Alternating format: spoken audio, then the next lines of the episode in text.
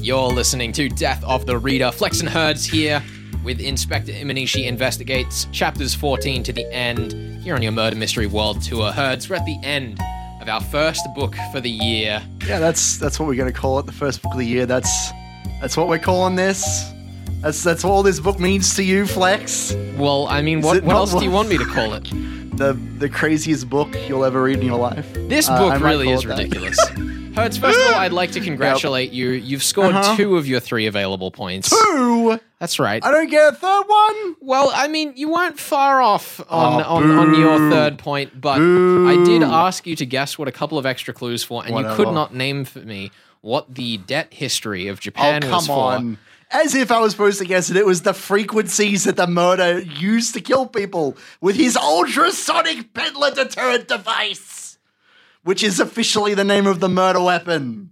What? I, I mean, yeah, it is a very ridiculous weapon. It is the most device exiest weapon there possibly could I, be. I haven't found a worse one. Let's put it that way. I think I've I've run across a couple of worse ones, but in Uh-huh. novels that are you know blatantly trying to do something more science Sure, fictiony. This sure. novel here leans on credibility until suddenly it doesn't. You know, what, you're right. Shout out to robots. Um, yeah, I I feel like this novel had a really rough landing at the end, and I'm mm-hmm. not I'm not really sure what to attribute it to, because not only do we get confirmation that it is in fact a an ultrasonic device, but that it's not it's not like a gun. Like that's what I was expecting. It's not a I was- weapon, it's was just- it's just his room. He like pumps he pumps the bass so loud that it makes you feel sick. But then he also commits murders like out in the field, which would mean that he'd need a portable speaker that was Well, the- also capable I, of I these believe frequencies. the explanation was that he had brought these people back to his place, given them the treatment, and then shipped them out or put them on a bus. I'm talking about Miyata specifically Yeah. here. I don't think we get that much detail on Emiko. Just well, no, and this is so Miyata, silly. Miyata comes to his place to confront him, so that one's fine. It's Is more, it? yeah. Okay, sure. I mean, as fine as you can be. With and then. Emiko apparently is also blasted with the sound waves. Like I assume that also had to No, happen her, while her baby is blasted sure. with the sound waves Whatever. to induce an abortion. Oh, so stupid. it's so so it's bad. awful. I thought I want to be clear. I thought that my explanation of someone like putting a sonic gun to her belly made more sense than this because the explanation is not that the sound waves like caused her to to die, like caused internal bleeding or whatever. Yeah. It's that she got sick and then went home and fell over. Yeah. Like I just don't. I it's it feels very unsatisfying. I think is really how I feel about it. The pers- perspective here is that the killer has only actually killed one person intentionally in the whole story. That's right. With this music gun. Sorry, not music gun. It's a music Peddler gun. repellent. Pe- sorry. repellent. music repellent. And he feels that that's enough to start taunting the police, supposedly. But we also don't get a proper confession from Waga. What we get instead is this long diatribe from Imanishi uh, explaining everything, which is fine. It's Like, all right. I'm okay with that. I don't mind the detective, especially in a novel where he's characterized by his like determination to go and do everything that he can to bring the criminal to justice. He is due his moment in the limelight. Definitely. And of course, thematically, we carry on in the final, final scene here at the airport where they're going to like go and arrest Waga. And I like this scene. I thought it was fine. Imanishi turns to his Watson companion and says, You go arrest him. You deserve the credit. You know, the future belongs to the young, which I think is kind of cool. And it is a theme of the general story as a whole. Like that's Yes. that's why Waga and uh, these other young folks, including Sekigawa, are you know Yep. the the nouveau, the new wave. Yeah, and it's it's why Waga kills his old man. Oh, because It's he's taking over from the old. Yeah, I think overall the thing that really impresses me about this book is that it is so good despite its flaws. Yeah. Like it breaks so many of the standards of murder mystery. Mm-hmm. It's very unfair in terms of what it expects for you in the ending. Like it basically the the entire linchpin of this crime is just did you notice the ad for the ultrasonic cannon? Yes, yeah, That is I- like yeah. the only thing you really have to settle the final piece of evidence. Yeah. And despite all of that, it's still just a really fun read. Mm-hmm. Um, it, it its landing sticks in a way because when you get to it, especially if you've noticed the ultrasonic cannon, you're like, oh my god, he didn't, he didn't, he did it. It's actually real. Yeah, And it's bizarre. that that moment for me was so satisfying because I was like, "Oh, we've we've we've done the ultimate gag crime Yeah. in a very serious murder mystery book, and it doesn't feel like it's unaware of that. No. It- it's just having fun with a story about the young and the old going at each other with technologies that the old don't understand. And if you look at it through that lens, I think it does it effectively, Sure. even if the mystery's a mess. I, I, I would agree. I still think this was a, an entertaining novel to read. Ha- having a lot of the clues as to the fact that it's that Waga is the killer mm. being fed through the thematics of the story and the way that he is characterized and the way that Sekigawa is characterized. I really enjoyed picking apart those scenes between the two of them Yeah. uh, and following the Nouveau group just to see which of them seemed the sketchiest uh, and which one was obviously the red herring, which I'm, I'm pretty happy I picked that one. Yeah, and I think it was good because, you know, there's a very weird problem with that motive of the young versus the old, Sure. where so much of this novel is characterized by the old guys doing the right thing. You know, they're indulging in the old fashioned haikus and their mm-hmm. bonsai plants, mm-hmm. whereas all these new kids are out and getting into those American things the ah. arts, the theater, A travesty. the electronic music. I know, I know. Unbelievable. Say it ain't so. It almost kind of puts it in a way. It's like, you know what? You young people should have your revenge, but here's the way to do it. Right? Yeah. Get a bit of justice instead of a bit of murder. Mm. And there's something there's something just kind of enjoyably goofy about that and why the switch up from Sekigawa to Waga feels well earned. Because we've seen Sekigawa try to do the best in this weird, out of touch young guy way that Seicho Matsumoto seems to be writing him in. Yeah, well, he's a he's a weird character in that he's both a tragic hero but also a total scumbag, and I kind of like it. Um, like, not that I like that kind of person, but I like the way that he's written because I, I did feel sympathy for him. I Yeah. felt sympathy, uh, and, and I think it's mostly due to how his love for Emiko is reciprocated, and how we almost get to see him through her eyes. Because when we're in those scenes, we we get a lot more dialogue from Emiko and a lot more of what she's feeling. I think, Yeah. than what Sekigawa is feeling, and that's partly to prolong the mystery, obviously, but it also serves to show that if you know if Emiko can love this dirtbag, then you know maybe we can too. And of course, that's a mistake because it gets her killed. It gets Unbelievable. killed by sound gun. Foolish.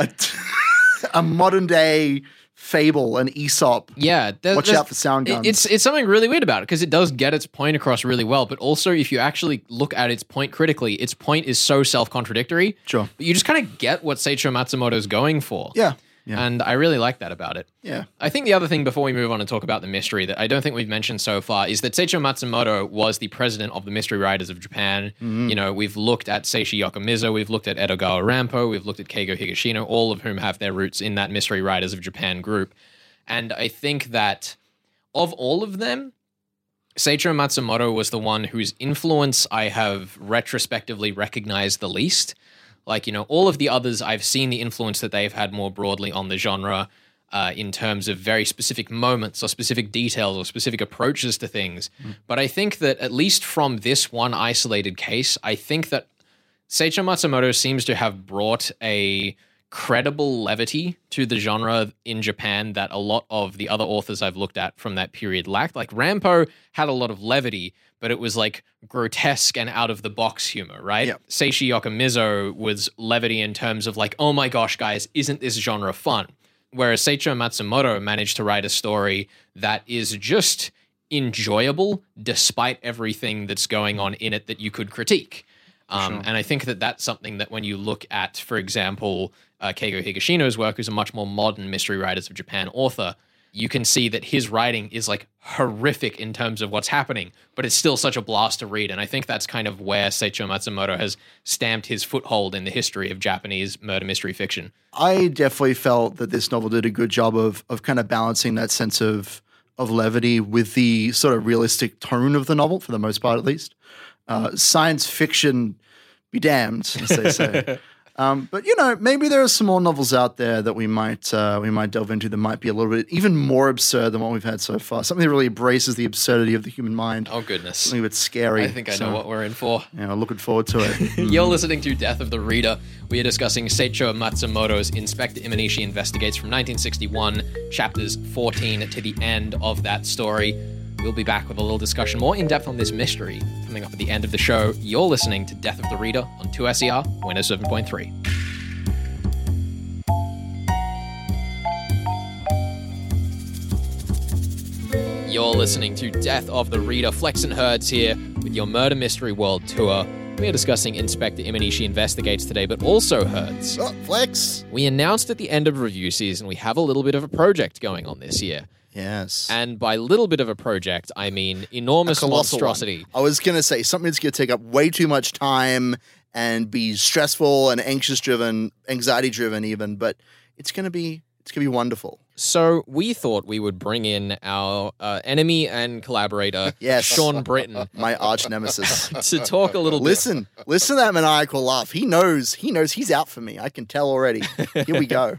Sean, welcome to the show. It's good to have you back on. Oh, mate, absolute pleasure. Now, I should tease in a few weeks, we're going to be getting you to solve a mystery. So I hope you're Mhm. ready for that. We'll tell you now as a little special preview in a few books' time, we're going to be doing And Then W- There Were None with Sean in the hot seat because Herds and I both know that It's true. mystery. Back to front. Sean, we wanted to bring you in just to talk a little bit a bit about this book project that we're doing because we've been very vague in terms about it, and we figured that since we're roping you into the show, since you're the arch nemesis whose points uh, have been have been baiting herds It's true. uh, this entire time, what is it you want to know about this book? And I guess where should where should we start, Sean? Well, that's what I want to know. I mean, uh, I've been hearing about this book. I've been hearing about this project as uh, as an upcoming thing from the two of you. And uh, where is it? Where is it? so we are serializing this book herds which Mm. means we're going to be posting it online Yeah. kind of chapters or chapter at a time as we go Piece by piece on the internet, in the virtual space, as it were. Now, the reason the first chapter isn't out at the moment is because we're currently in talks to get a publisher on the show to talk a mm. little bit about the implications of serializing novels in the modern day. Because as we've covered on the show, there's books like the Lerouge case and a lot of the early mm-hmm. Sherlock Holmes stories that were serialized. But in the modern day, it's a lot more difficult to kind of work around the legalities of just Yeah. posting things on the internet. We want to understand the legal ramifications of just putting our creative work online in free spaces before we start doing it. And I think that's something that all, you know, creatives out there can kind of learn about. If you're not even if you are protected by some an organization that you're publishing under, you want to be sure of where you stand before you start putting out work. I have seen a lot more people doing this in this day, the serial novel mm-hmm. online, you know, as an alternative to traditional publishing, uh, where people are releasing these things bit by bit. Um, Yeah, and, and and putting this out in the world, and some of them have gone on to traditional publishing after they've actually, uh, you know, been created, been actually put out there for the original audience. But uh, yeah, it's definitely it's definitely a different approach that perhaps not as many people are familiar with. Yeah. yeah. And I think the other thing that should be fun is that part of the reason that we're doing this is not so much so that we get the opportunity to write our own story, as much as we love that idea, but it's also to guinea pig ourselves so that we can talk a little bit about the world of publishing and getting a book written in the modern day. Yeah, well, that's that's such a big part of it, right? You know, publishers on, authors on, editors on. We want to talk about the the back end, the backstage of the performance that is creating a novel, a murder mystery novel, and teach everyone about it. You know, Although, in saying that about this uh, performance from the two of you, I understand there will be some audience interaction. Yeah, so up on the social media, and also each time we get a guest on uh, the show, we're going to be having you know little polls up on say Facebook, Instagram, and Twitter, voting on uh, what's going to happen in the next chapter. Where's it going to be set? Who's going to show up? Uh, throwing a spanner in the works for us, and also at the end of today, Sean, we're going to be asking you completely out of uh, just cold turkey, what's happening in the upcoming chapters. And uh, I think I think that should be a good bit of fun because it also means that it becomes a living, breathing beast where we don't have as much control of it. yeah. I mean, we've got a, a basis, we've got a foundation that is more or less solid, but we want to flesh out the details with you, with Sean, with everyone we have on the show this year. Mm, it's going to flex my creative muscles clearly uh, here on the program as well. Uh, obviously, you know, mur- murder mysteries can take place anywhere, Mm. anytime. You know, I've read a few of my my own that sort of, you know, obviously the classics take place in the classical period, but Yeah. they can take place anytime. So, is this one sort of compatible? Do you think the genres are kind of compatible together, murder mysteries and and cyberpunk? So I guess the approach to cyberpunk that we've we've taken at least in the introduction, though it'll we'll kind of tease it out as we go, is uh is more that we treat these murder mystery rules, Knox and Van Dine, on the show as crucial, and we want to teach you the rules of this sci-fi Mhm. world so that when something happens, you're not going, well, hold on, what about this thing? You know, we've got a, a, computing expert as a technical consultant who we maybe will have on the show down the line, though. Got to get approval for that Uh-huh. from some bigwigs Scary. that I can't talk about. Scary. so we, we're going big in on the technical accuracy, and also with the cyberpunk, I wanted to kind of take a bit of a different approach to it, where it's uh, it, it's more, I guess, a less apocalyptic neuromancer Mm. if you're familiar with it. So it's all about these virtual worlds, things being controlled by corporations, which I know is really out of touch with the present day. Um, Wow. Calling out 2021 like that. How could you, Flex? um, Um, but but also looking at because this is uh, if you're a bit of a computing geek, this this is the version of reality where Linux wins. mm, Things are created and modified and generated by their users. So even though it is this very corporately, legislatively controlled future space, there is a bit of flexibility in how we work, and it's more founded on some of the fundamentals uh, of computing and digital spaces than it is on the philosophy of the grand possibility. Mm. I mean, the one that springs to mind, obviously, when you talk about the virtual spaces, is uh, Ready Player One, mhm. which uh, was a pretty great movie, pretty lousy book, uh, if I've had to say so. Um, interesting. That's an opinion. take. An opinion I won't rebut. we don't have that kind of time. no. any other sort of inspirations on this one? Uh, well, I've been uh, I've been reading a bit of uh, William Gibson and Snow Crash. Uh, I think One when of we my favourite books Yeah. of all time is Snow Crash. It absolutely is in my top five. yeah, and when we were first kind of throwing this idea around, we were actually talking a bit about uh, how you would do a murder mystery in Star Wars. Yep. was where the original That was the pitch came from. Unfortunately, we can't use those legal properties. uh, but yeah, I feel like on on my end, I don't know. I don't feel like there's a specific property that inspires me. Like I.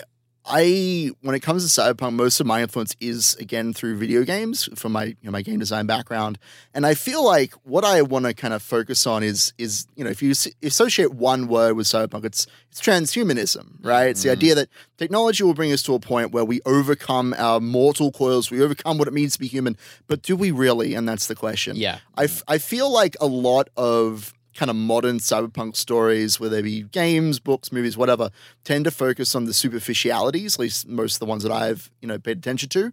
Um, of, you know, big cyber arms and dirty jacks plugged into the skull and stuff like that. And I guess I want to take a kind of, I guess, a, a cleaner, more focused look and Mm. kind of bring it back to the the themes of cyberpunk rather than those superficial kind of visual uh, intricacies, I guess. Yeah. Yeah. Well, Sean, the uh, the scene that we've written up to at the moment, we've uh, we've got our character situated. They've had a little discussion about the shape of the world and how it led to uh, where we got to today. The antitrusts, as we call them, where the one corporation that uh, ran this virtual space was divided by governments of the world. Uh, and we kind of wanted to go into the next scene uh, where we're actually exploring the crime scene a bit. And Mhm. we're going to meet our victim inside their own memories at a certain location. What is that location? Oh well, look, I, I the first thing that springs to mind would be your coffee shop, sort of down the down the local coffee shop, beginning that sort of transition to the day, beginning that sort of transition towards waking up, grabbing yourself a nice uh, cup of synth coffee, and Mhm. uh, A nice cup and of moving calf. on, yeah. Bit of bit of just a morning ritual, or are we there to meet someone? Or Look, I feel like there's a ritual uh, aspect to that one. You know, the, you, you got a nice little connection with the the the calf maker. You don't Mhm. it's, it's, uh, don't need to overstate anything. Nothing too Okay, obvious. okay. Just part of the ritual. and then and then finally, if something was to happen during this morning ritual to uh, throw a spanner in and suggest that something bad may happen later in the day, what what's our sign on the horizon? What's what's happening? Um, some sort of accident happening outside. Some sort of you know, Ooh. yeah, collision, collision outside the uh, outside the coffee shop itself. Sean, thank you so much for coming on the show. Last thing before we let you go, you did have points on the board when we ended at the end of last year, and the It's true. agreement that Herds and I made is we were dividing these chapters written based on how many points we each had. Are you, Sean Britton, able to come on later in this journey and write us a chapter of pure Sean Britton action? I I would be honoured. Uh, yeah, that would be an absolute pleasure. As I say, big big big fan. I would I would be very happy to to put something together later. on. Alrighty. Mm-hmm, mm-hmm. Well, Sean, thank you one final time for joining us here on Death of the Reader this week. And we go. thank you to listening as we are discussing our little project here, as well as Inspector Imanishi Investigates, which we'll be back into in more of a second. If you want to find out anything more about the project, at Flex and Herds, Facebook, Instagram, and Twitter is the place to go. Can't wait to see you there. You're listening to Death of the Reader.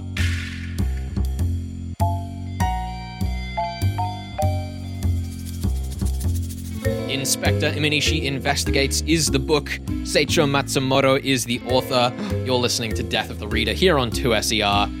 And Herds, you have scored yourself two of the available three points for our first triple or nothing Whatever. round. Whatever. I'm never gonna get full points. It's never happening again. This is the year of Well, I, I negative hope, points. I hope this year is the year that when none of us get full points because then it, you know, then there's more weight to each game. If we're Uh-huh. s- scoring full each time, then it's like, okay, you know, they're just going to get their the points and get to the end. Yeah, well, Whereas well, now yeah. you have more opportunity to play games. Instead of giving me one point for the mystery, you can divide the mystery up and give me the hardest pieces It's of true. points. I could do that. I could just play with your poor mind. It could happen. you could. I bet you haven't even considered what you're going to do for the mystery in three oh, points I- divide for next next I have book. I have some ideas, but Okay, we'll we'll get okay. there when we get there. We'll get there when we get I don't even know what it is yet. We're Yeah, going to find out at the out. end of this segment, so stick around for that. Now, Herds, Mm. obviously the thing with Seicho Matsumoto's Inspector Imanishi Investigates is, Mm-hmm. as we've said, that it is a massive device X. Yeah. It is a sound gun that makes you sick and maybe a- kills you. It's not even a gun. I mean, that's obviously the thing that is the most bizarre because, you know, is this rule that you should have a, a direct murder. You know, Yeah. when somebody kills someone, you kill them directly. The way that the device X is framed in this story, it is not even necessarily a murder weapon. It's just mm-hmm. a device that makes you feel very ill and want to go away. That's what the device actually does. And so it's like breadth of what it can do and what we can actually expect from it is so broad. It's why w- when I came up with my solution last week, when I said, yeah, okay, so I'm going to say that the last three people were all killed by directly being shot by the by the music gun. Mm-hmm. That made sense to me. That made sense to me as like a clean solution, um, nice and personal. But the reality is much broader, much more mutable. Um, only one character was actually even killed in this way. The others were all like accidentally killed or killed themselves. Yeah. Uh, in a story which is about conflict between the young and the old, Yeah. and, and the way that that kind of the way that, that happens, I think that he does not do a very good job of of implementing the young parts of the story, like the mm-hmm. electronic music and the sonic gun, which is clearly like he wants to. He wanted to, you know, if if he was a young man who could use his artistic talent to kill someone, Yeah. you know, it's the equivalent of a writer writing a book where if you like, or, or a story where like if you write someone's name in a book, then Yeah. they die, right? It's that same sort of Interesting like reference that I. not to nothing in particular, but like it, it's that same idea. You know, you got this childlike thought of like if I could use my own artistic ability, my own innate Yeah. talent to like do anything, and I had to involve a murder in this somewhere. Yeah. Ooh, a music gun. That sounds like fun. Which, which in a way is actually kind of ahead of its time because if you Um, look at certain stories like The Prestige, uh, which most people might know from the Nolan film, Mm. What a bizarre uh, movie. both of the original and the movie deal with different interpretations of how someone taking their art too far Sure. Mm. can go wrong and what are the kind of ethical and social implications of that.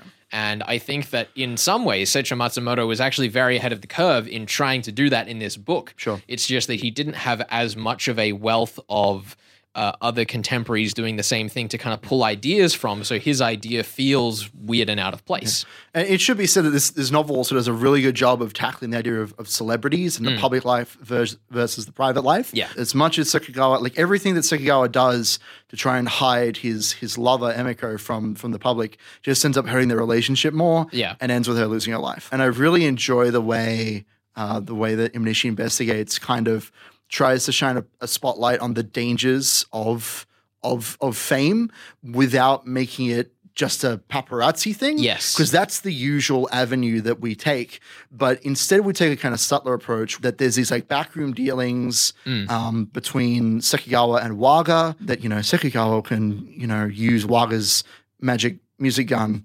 I hate just mentioning it, but he can use his music gun. Uh, if Sekigawa writes a, a fluff piece for Waga's work when previously he's hated it, Yeah. and to us, and I, to most people, like at least with critically minded people reading this, um, will will realize. I mean, even in the fictional story, will realize that like this is a complete not a backflip. Yeah. this doesn't make any sense. Like it's super duper see through. But this is the sort of thing that people do all the time. You know, Yeah. you, you do one favor for another. It doesn't really say anything directly. It has a lot of interesting commentary on the the arts industry in general, but it definitely isn't out to get anybody except for people who. Uh, are ashamed of their leper parents. so I think that's the other thing that was really frustrating to me about the mystery in this book is Uh. that you know there's obviously clues earlier on in terms of Yeah. the uh, the leprosy and the history of the town that, That was biz- came from. That was a bizarre scene It was saying like really we're going to go and look at the the li- the registries and the lineages. I'm like, oh, okay, we're finally getting our answers. I think the I thing that was more difficult about it was just that it never came across as a theme of the novel. The reason Hmm. the sound gun doesn't frustrate me so much is because it Yeah. fits into the general idea of the young and the old and the new technology. yeah, Whereas the leper parent, yeah, like illness is not something that ever crops up in the story. We're never really tied in any Yeah. way to I mean, I- history, except through just Imanishi going there and finding that there were records missing. yes. I mean, I I talked to Flex a little bit about this before we we started here. The only clue that I really had to go on for the the why of the story, at least the big clue that you're supposed to figure out, is that. Uh, Waga is ashamed of his parent because they're a leper, Yeah. and they were taken to a sanatorium. Despite all of these complaints, though, Herds, um, I think the one thing that really impressed me about the mystery in this book is just how timeless it is. Like, when I first started reading this for research, I didn't look into the novel much beyond just seeing, oh, it was, you know, translated in the 21st century. So I was, as I was reading through it, I thought to myself, oh, this must be one of his later works, you know, like 1980s, 1990s, because everything in it feels relatively modern. Yeah. Aside from a mention of World War II, I think that this book could just be set in any time period whatsoever. And As long as it's trains, let's be yeah, uh, Let's be Big caveat there, but yes, I understand what you mean. But like you know, them them reading the newspaper. There's no real reason in the story that they couldn't just be reading it on a tablet. There's no real reason the phones they were using couldn't be smartphones. Yeah, it uses pretty broad concepts, and not to mention the fact that because the murder weapon, this I'm going to compliment the murder weapon, Yes. because it's such an outlandish sci-fi concept, you could set it in any time period and say, "There's this new revolutionary technology. It's called ultrasonic." Peddler repellents. and you'd be like, "Wow, that is new." Even if you said it in the 21st century, I'd be like, "That's insane. That's crazy. That's crazy." So it's very easy to assume that's from any time period, unless unless it's you're in a time period where there are ultrasonic peddler repellents. Mm-hmm. Then I'm sorry, uh, it's too late for you. I We've feel like I feel like by the time we have ultrasonic peddler repellents, we won't have ultrasonic peddlers. it's such a specific thing. Also, I love that joke. That was perfect. Thank you. Oh, it's bizarre. Anyway, uh, I suppose Herds, does that mean it's time to bring in the new book? Yes, we're going to cut right to the chase on this one. Uh, I wanted to do something completely insane that will drive you up the wall. Here it comes. So we're going to be covering. So, gee, so, so yes. shush you. we're going to be covering Soji Shimada's uh, The Tokyo Zodiac Murders, uh, and we'll be covering everything up to the police confession.